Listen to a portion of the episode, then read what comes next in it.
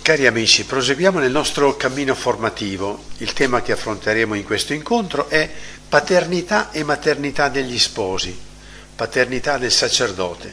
Quale complementarietà fra queste? Se vi ricordate, abbiamo approfondito in qualche incontro fa come la dimensione sponsale che appartiene ad ogni persona per il fatto di essere maschi e femmine è vissuta in modo diverso dal sacerdote e dagli sposi e solo insieme dicono pienamente il volto sponsale di Gesù. Ma tutti sappiamo che la sponsalità porta con sé sempre anche la fecondità. Essa inizia con il far crescere la bellezza, l'identità, l'originalità del coniuge. Cioè la prima fecondità è quella di far venire fuori la bellezza del coniuge, di lui, di lei, l'originalità ed è aperta ad accogliere i figli che possono arrivare, ma vedremo che la fecondità non si esprime solo nell'avere propri figli di carne, ma anche figli spirituali. Ma non possiamo introdurci in questo argomento senza un grazie infinito a colui dal quale ogni paternità prende nome in cielo e sulla terra, che è il Padre. Sentiamo innanzitutto di ringraziare perché, oltre ad avere creato l'uomo e la donna a sua immagine e somiglianza, ha voluto che dal vivere, crescere, gioire e patire facendo esperienza dell'essere immagine e somiglianza, potessimo ricavare quel linguaggio, quelle parole mediante le quali noi umani arrivassimo a conoscere qualcosa di Lui. Pensate, la nostra esperienza ci ha dato il linguaggio per cogliere qualcosa di Dio. Padre, madre, figlio, sposo, sposa. Per cui l'esperienza, Dio ha voluto farci fare un'esperienza di immagine e somiglianza che potesse essere sintonizzabile e farci capire qualcosa di Dio. Oggi proprio per l'esperienza noi possiamo intuire qualcosa di Dio Padre, ma se gli umani non avessero l'esperienza della paternità, come farebbero a capire qualcosa di Dio Padre? Dio ha assunto la nostra esperienza e il nostro linguaggio per poterci parlare e noi potergli rispondere. Tra queste parole desunte dal linguaggio umano, la più grande e bella è quella di padre, che contiene anche madre, come sappiamo dalla scrittura, e quella di figlio, e quella di sposo e sposa. Con, descrive, con questa parola si descrive il rapporto fra Dio e il suo popolo. Noi ci fermeremo in questa catechesi solamente sul Padre e sulla conseguenza di questa paternità, come San Paolo ci ricorda in Efesini 3:14. Per questo dice, io piego le mie ginocchia davanti al Padre, dal quale ogni paternità nei cieli e sulla terra prende nome, perché vi conceda, secondo la ricchezza della sua gloria, di essere potentemente rafforzati dal suo spirito nell'uomo interiore. E allora il primo punto di approfondimento, paternità e maternità degli sposi. Certamente tanti di voi che mi ascoltate ne sapete più di me, più di quello che posso descrivere, ma do qualche spunto proprio guardando nella prospettiva della fede. Per non fare discorsi generici, dobbiamo subito precisare che il vero e autentico volto di paternità e maternità lo dobbiamo cercare nell'identità stessa degli sposi, che è scritta nei loro cuori fin dal principio. Genesi 1. Dio creò l'uomo a sua immagine, a immagine di Dio lo creò, maschio e femmina lo creò. Dio li benedisse e disse loro, siate fecondi, crescete, moltiplicatevi, riempite la terra, soggiogatela e dominate sui pesci del mare e sugli uccelli del cielo e su ogni essere vivente che striscia sulla terra. Approfondiamo queste parole. A sua immagine e somiglianza. La fecondità è scritta dentro il chi è la coppia e perciò il moltiplicatevi significa moltiplicate l'immagine e somiglianza. Non si tratta perciò solo di fecondità fisica, ma anche di fecondità spirituale, cioè generate figli di Dio, generate figli alla vita divina. Se Dio ci ha fatto immagine e somiglianza, cosa si tratta di generare? Di generare immagine e somiglianza. perché la fecondità è legata all'immagine e somiglianza. Riempite la terra non significa solamente fare figli, ma riempire la terra di immagini di Dio. Significa dare a Dio la possibilità di avere figli che possono godere della sua gioia, figli che possono godere di riconoscere di essere immagine e somiglianza. Questo è il sogno di Dio, che uomo e donna colgano così profondamente la bellezza di essere con Dio, al punto da desiderare che altri figli possano godere della stessa felicità divina. Permettere al cuore di Dio di esprimersi e far godere altri della sua vita divina. Ecco il perché del comando di moltiplicarsi. Non tenere la gioia per sé, ma dare ad altri la possibilità di riconoscere di avere Dio come Padre, di avere questa gioia.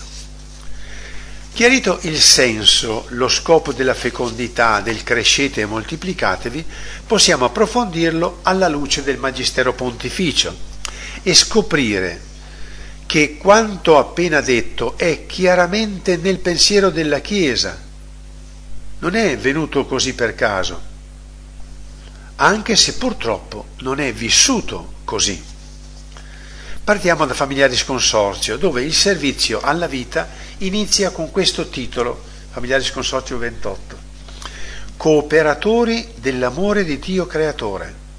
E poi si esprime così, con la creazione dell'uomo e della donna a sua immagine e somiglianza, egli li chiama ad una speciale partecipazione del suo amore ed insieme del suo potere di creatore e di padre.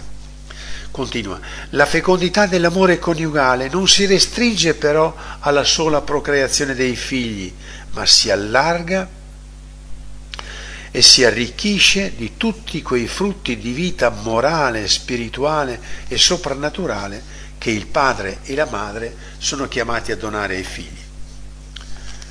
Sottolineiamo appunto questa parola, speciale partecipazione al potere di Padre, speciale partecipazione al potere di Dio Padre. In pochissime parole, la grandezza e dignità della paternità e maternità degli sposi, speciale partecipazione. Sorprende che il potere di Padre è quello di fare figli di Dio, che Lui Dio ama da sempre. Il potere di fare figli di Dio che Lui ama da sempre. La paternità e maternità vostra, di chiunque ha figli, stava in Dio da sempre, perché Dio da sempre sapeva i figli che voi avreste avuto. Li conosceva nell'intimo prima ancora che li concepiste. Pensate a quale legame voi, padri e madri, avete con Dio Padre. In Amore Letizia 168 leggiamo Ogni bambino che si forma all'interno di sua madre è un progetto eterno di Dio Padre e del suo amore eterno. Prima di formarti nel grembo materno ti ho conosciuto, prima che tu venissi alla luce ti ho consacrato. Ogni bambino, pensate ai vostri figli, ogni bambino sta da sempre nel cuore di Dio e nel momento in cui viene concepito si compie il segno eterno del Dio creatore. Si può conoscere tutto o quasi di un bambino che deve nascere, ma, dice Papa Francesco, solo il Padre che lo ha creato lo conosce pienamente. Solo Lui conosce ciò che è più prezioso, ciò che è più importante, perché Egli solo sa chi è quel bambino, qual è la sua identità più profonda.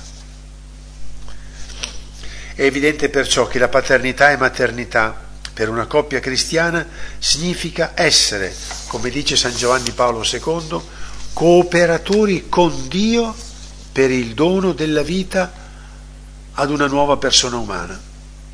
Il loro amore parentale è chiamato a divenire per i figli il segno visibile dello stesso amore di Dio Padre.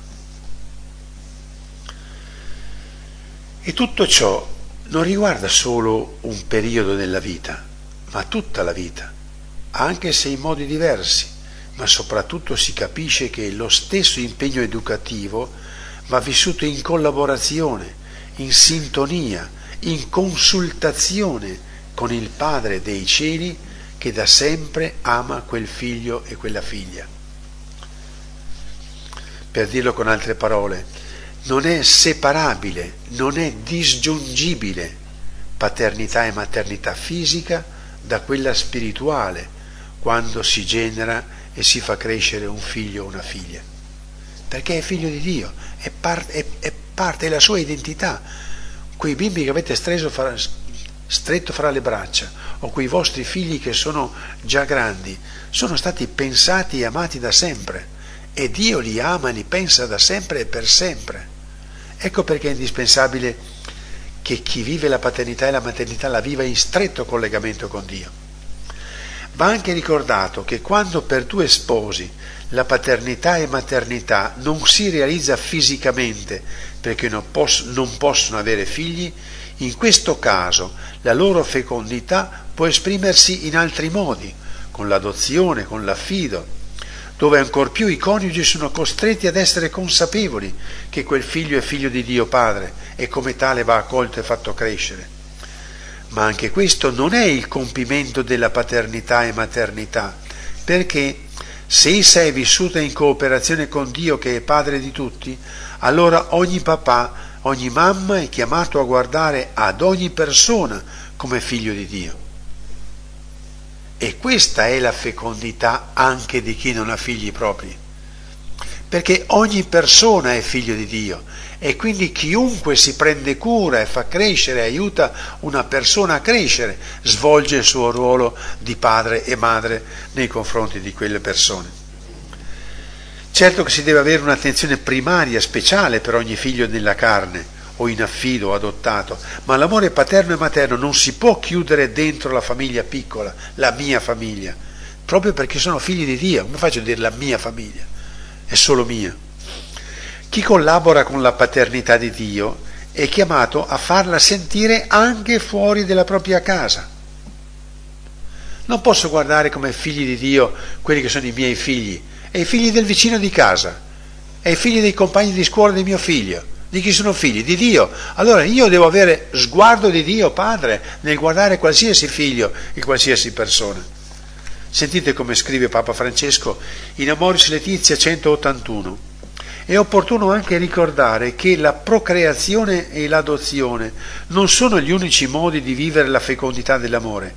Anche la famiglia con molti figli è chiamata a lasciare la sua impronta nella società dove è inserita. E al numero 184, la fecondità della famiglia si allarga e si traduce in mille modi di rendere presente l'amore di Dio nella società. La paternità-maternità è perciò un dono da esportare, che non riguarda solo casa propria e la propria famiglia. Essa può esprimersi tanto con un'attenzione ai, ai bisogni fisici, presenza, vicinanza, aiuto, quanto un'attenzione ai bisogni spirituali. E qui si può inserire quella che possiamo chiamare la paternità e maternità spirituale. È il Gesù accanto alla persona, scusate, è il farsi accanto alla persona, condividere la fede e accompagnarli in un cammino di crescita della fede perché questa persona cresca nella sua identità di figlio o figlia di Dio e senta il suo amore sopra di sé. E allora passiamo alla seconda prospettiva. Abbiamo visto paternità e maternità, che è fisica ma può essere anche spirituale. Andiamo a vedere la paternità del sacerdote o del vescovo. Il titolo di padre è da sempre, anche se con toni più o meno usati, più o meno forti, per indicare i vescovi e i loro collaboratori, cioè i sacerdoti. Già San Paolo ha scritto così in 1 Corinti 4:15. Potreste infatti avere anche 10.000 pedagoghi in Cristo, ma non certo molti padri. Sono io che vi ho generato in Cristo mediante il Vangelo. Nella seconda Corinti 6:13 Paolo scrive: Io parlo come a figli in Galati 4:19, figli miei, che io di nuovo partorisco nel dolore finché Cristo non sia formato in voi. E in prima Tessalonicesi 2,7 sono stato amorevole in mezzo a voi come una madre a cura dei propri figli. In questi testi si delinea già il perché il sacerdote, il vescovo, può chiamarsi padre. È perché, come i padri e le madri, genero dei figli alla fede. È importante notare il come che ritroviamo anche nel rito dell'ordinazione dei vescovi, dove in una delle domande che vengono poste all'ordinando si dice vuoi prenderti cura con amore di padre del popolo santo di Dio? Vuoi prenderti cura come un padre? La paternità diventa il termine di paragone. Tutti i vescovi del mondo, i sacerdoti della Chiesa cattolica di rito latino, non hanno figli fisicamente, ma sono chiamati ad avere atteggiamenti paterni verso tutti i figli di Dio. Cerchiamo di capire. Nei documenti del concilio riguardante i vescovi, Christus Domino, i sacerdoti, Presbyterorum Ordinis, e nel documento post-sinodale Pastores da Bovobis, mai il vescovo sacerdote è chiamato padre. Mi ha stupito questa cosa qui, mai in questi documenti ufficiali molto importanti del concilio e del dopo concilio il prete viene chiamato padre. Perché? Semplicemente perché il vescovo e il sacerdote sono configurati a Cristo sacerdote, pastore, maestro. Leggiamo in Pastores da Bovobis, presbitero trova la verità piena della sua identità nell'essere una derivazione, una partecipazione specifica e una continuazione di Cristo stesso, sommo ed unico sacerdote. Oppure il numero 14, Gesù conferisce agli apostoli in virtù di una specifica effusione pasquale dello Spirito Santo la stessa autorità messianica che gli viene dal Padre. Al numero 15, i presbiteri sono chiamati a prolungare la presenza di Cristo, unico e sommo pastore, attualizzando il suo stile di vita e facendosi quasi sua trasparenza in mezzo al gregge loro affidato. Potremmo continuare con altre citazioni, ma non troveremo nulla di diverso. Non viene nominata la parola padre. Perché? Sacerdote è segno visibile, ripresentazione di Gesù non è segno o sacramento del Padre che è nei cieli. Io preti, in mezzo a voi sono segno di Gesù, non sono segno del Padre, anche se poi umanamente i preti possono essere chiamati padre proprio perché fanno crescere nella fede come figli. Soltanto gli sposi che hanno, sono soltanto gli sposi che hanno una speciale partecipazione al potere di padre, come ci ricordava Familiaris Consorzio 28. Cioè c'è proprio una distinzione. Io ripresento, partecipo del ministero di Gesù Cristo in mezzo a voi, pastore, maestro e guida. Voi ripresentate, partecipate del mistero della paternità e maternità di Dio. Capite la distinzione? Sono soltanto gli sposi cooperatori dell'amore di Dio creatore. Perciò paternità e maternità appartengono a chi genera la vita, sapendo ed è bene ribadirlo, che non è solo la generazione fisica, ma è comprensiva anche di quelle spirituali, chiamati a generare figli di Dio, chiamati a generare immagine e somiglianza, non soltanto dei corpi. Fatta questa precisazione, passiamo, possiamo ora approfondire meglio il quanto e come è usata la parola padre anche per i vescovi e i sacerdoti e i religiosi o le religiose dove è ad uso e addirittura in uso presso gli istituti religiosi femminili la parola madre per le consacrate. È una storia lunga questa dell'utilizzo della parola padre per i sacerdoti e per i vescovi.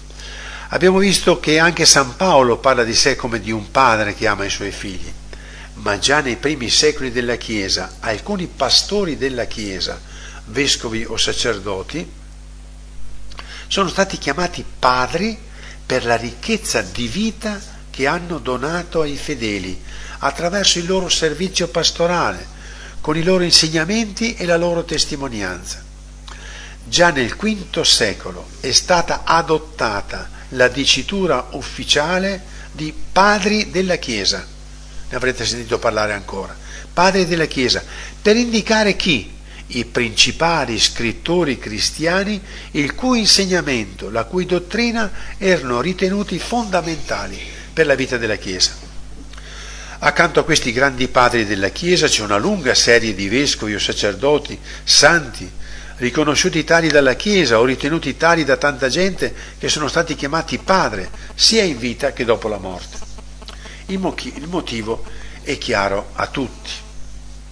È perché queste figure sacerdotali, nel loro ruolo di segno, sacramento di Gesù pastore, come abbiamo detto, hanno esercitato il loro ministero con una dedizione e generosità grande.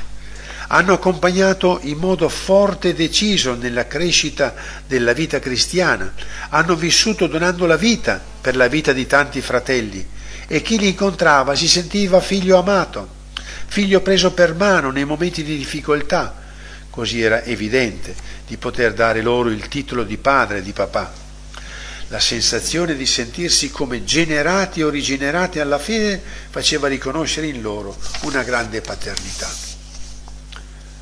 C'è un momento della liturgia eucaristica che può essere l'immagine viva di chi è il sacerdote, come il fratello tra i fratelli nel servizio del sacerdozio, ed è il momento nel quale, dopo la dossologia, egli invita tutta la comunità a pregare e dice così, obbedienti alla parola del Salvatore e formati al suo divino insegnamento, osiamo dire, Padre nostro.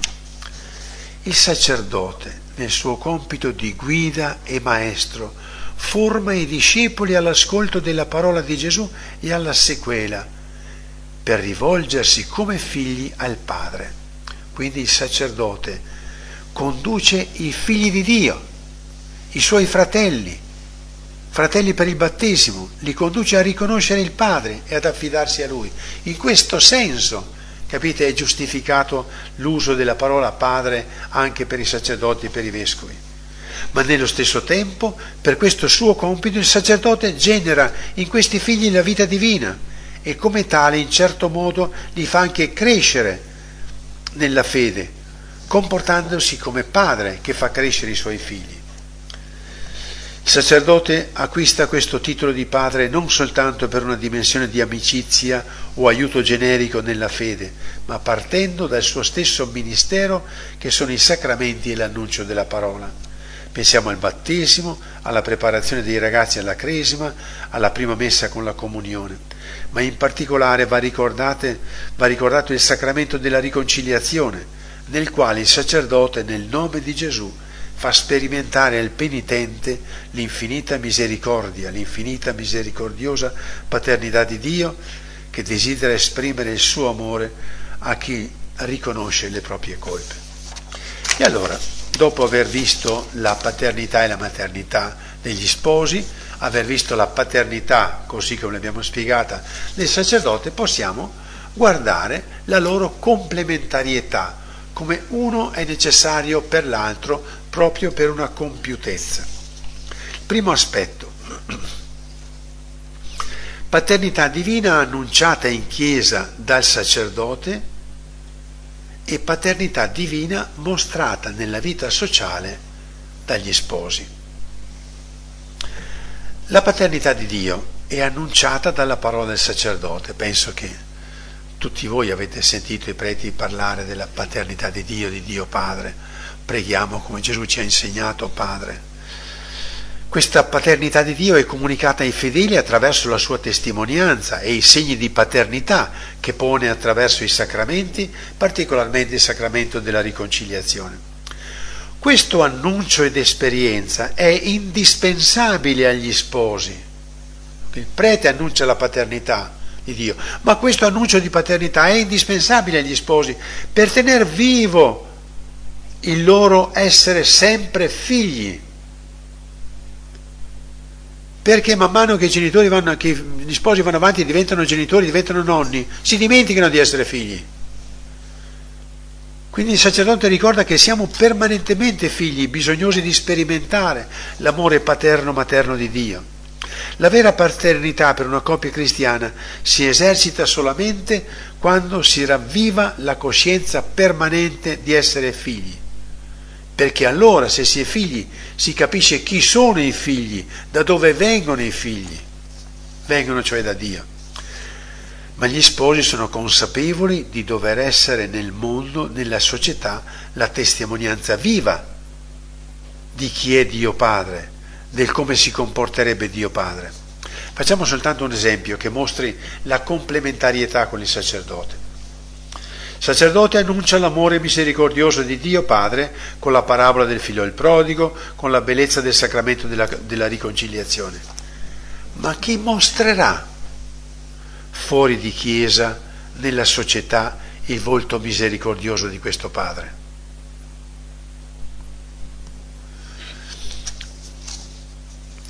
Grande il sacramento della riconciliazione, bellissimo, ma se i padri e madri cristiani che vanno in chiesa non sanno perdonare, come potranno i non credenti capire o accostarsi alla riconciliazione se lo vedono come un segno che si fa in chiesa ma che non ha corrispettivo nei padri che si conoscono.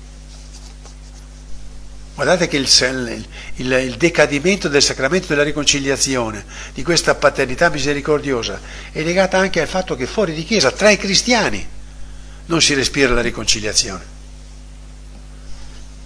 Sì, anche chi usa il sacramento della riconciliazione talora non ha la stessa misericordia ma chi ha bisogno di usarla, di conoscere il Dio Padre che è misericordioso, non la vede vi, vissuta in quei padri e madri che incontra.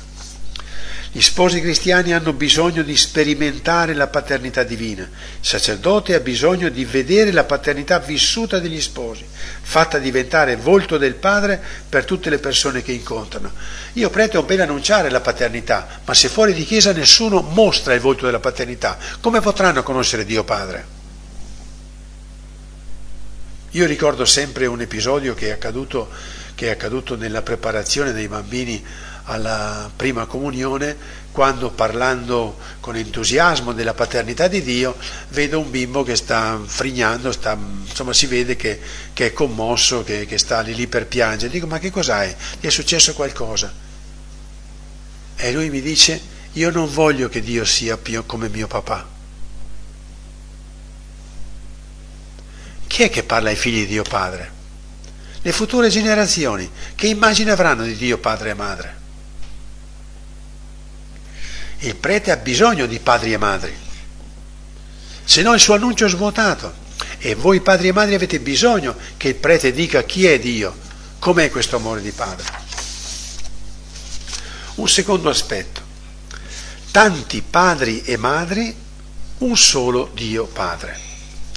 I padri e le madri sono per il sacerdote segno permanente, vivo e reale della paternità e maternità divina.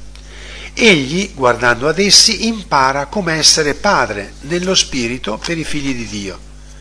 Ma proprio guardando i tanti padri e madri, coglie ancor più la sua missione, che è quella di condurre all'unico padre Questo significa per gli sposi imparare a tenere lo sguardo fisso sull'unico padre, per lasciarsi guidare da lui nel vivere il proprio compito di padre. È chiara la complementarietà.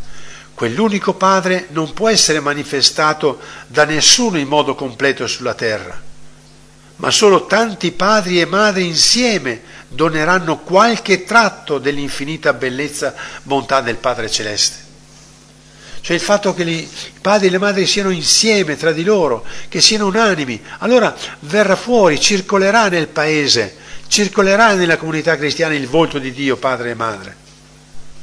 Perché una persona da solo non può dire l'infinita bellezza di paternità e maternità di, paternità e maternità di Dio.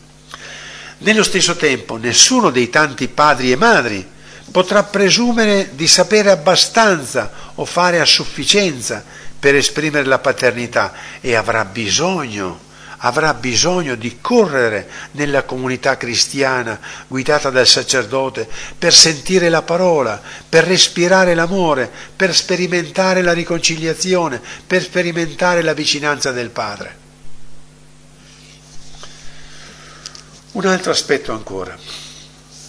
Paternità educante del sacerdote e paternità, maternità educante degli sposi. Il sacerdote è chiamato a condurre i figli nella sequela di Gesù dicendo agli sposi che non possono dare tutto da soli nelle loro case. È indispensabile la parola autorevole e la vita sacramentale che si trova nella comunità. Pensiamo particolarmente all'Eucarestia. Ma altrettanto è vero che il sacerdote non può far crescere nella fede prescindendo dalla famiglia. Ad essa infatti non spetta soltanto la generazione fisica, ma anche spirituale. Né i genitori possono delegare la formazione spirituale ai sacerdoti. Noi pensiamo a farli crescere, nutrirli, farli star bene, andare a scuola, per quella spirituale pensano i preti. Né il prete deve pensare che tocca a lui la formazione spirituale soltanto. Sentite come si esprime San Giovanni Paolo II in Familiari Consorzio 36 il diritto dovere educativo dei genitori si qualifica come essenziale, connesso com'è con la testimonianza della vita umana, come originale e primario. Originale e primario. Originale vuol dire che nessun altro può sostituirlo e primario vuol dire che viene prima di qualsiasi altro servizio originale primario rispetto al compito educativo di altri, per l'unicità del rapporto d'amore che esiste tra genitori e figli, e poi come insostituibile ed inalienabile e che pertanto non può essere totalmente delegato ad altri né da altri usurpato. Basterebbero queste parole per sconvolgere la relazione eh, parrocchia e genitori, per esempio, relativa all'educazione religiosa. Ovviamente quando diciamo queste cose non possiamo solo misurare la distanza che esiste tra il dire e il fare, ma guardare a queste affermazioni come profezia che indica la strada per il futuro dell'evangelizzazione, anche se oggi sembra impraticabile. Ancora in Familiari di Consorzio 30, 38 leggiamo la missione educativa ha una nuova e specifica sorgente nel sacramento del matrimonio, che consacra i genitori all'educazione propriamente cristiana. Consacra i genitori all'educazione propriamente cristiana dei figli e li chiama a partecipare della stessa autorità e dello stesso amore di Dio Padre e di Cristo Pastore. È chiaro che per fare questo bisogna incominciare a formare fidanzati e sposi che sentano la paternità-maternità come il luogo dove si esprime la partecipazione alla paternità di Dio verso i suoi figli. Ma altrettanto va ricordato che i figli con i genitori sono destinati a costruire un'altra famiglia, quella grande, dove si condividono i doni divini della parola e del pane consacrato. E per concludere non c'è altro da dire se non che la paternità e maternità si realizza nell'intimità feconda. Così la paternità del sacerdote avviene nella sua unità feconda con la Chiesa, cioè come i figli nascono da una unità feconda tra marito e moglie, così anche i figli di Dio nascono nell'unità feconda che il pastore ha con la sua Chiesa. La paternità e maternità avviene solo con l'unicità, l'unità feconda di sposo e sposa.